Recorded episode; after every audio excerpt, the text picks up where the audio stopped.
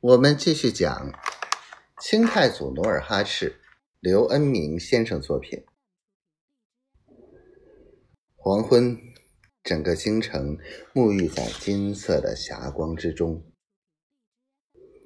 努尔哈赤脸色阴沉的骑在黄骠马上，陪着童养性离开客店，沿着城墙根儿往南走。去张御史府邸拜访御史大人。张御史住在崇文门前一座灰墙瓦的四合院里。努尔哈赤、童养性二人各骑着一匹马，绕过东便门门楼，往西走了不大功夫，便来到张府门前。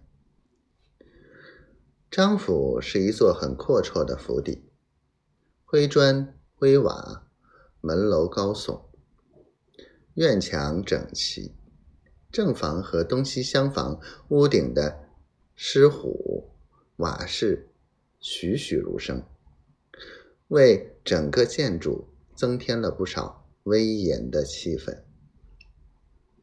他们二人走到院墙的大槐树下。相继在下马石处勒马下鞍，在门卫的引导下走进黑漆大门洞。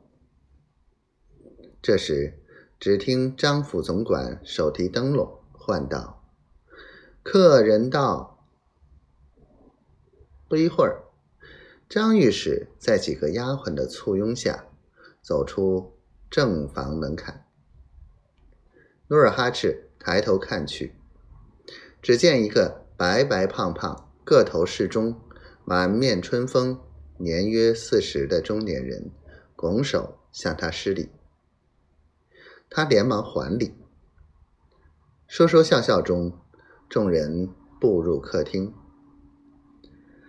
童养性首先向张御史荐举了努尔哈赤，然后张御史忙令开宴。于是，客厅里明灯高悬，酒香扑鼻，一道道山珍海味、京味佳肴，满满摆了一桌子。在今晚的宴席上，张御史既没邀近友，也没找陪客，只有努尔哈赤、童养性两人，一主二宾，推心置腹。甚恰人意。酒过三巡，张御史喝得面红耳赤，话语如潮。他谈天说地，讲经论史，说来说去，讲到眼前万历皇帝及皇宫秘事一文。努尔哈赤听了，眼界顿开，连连点头称是。特别是有关万历皇帝的。正传野史，他听得尤其入迷。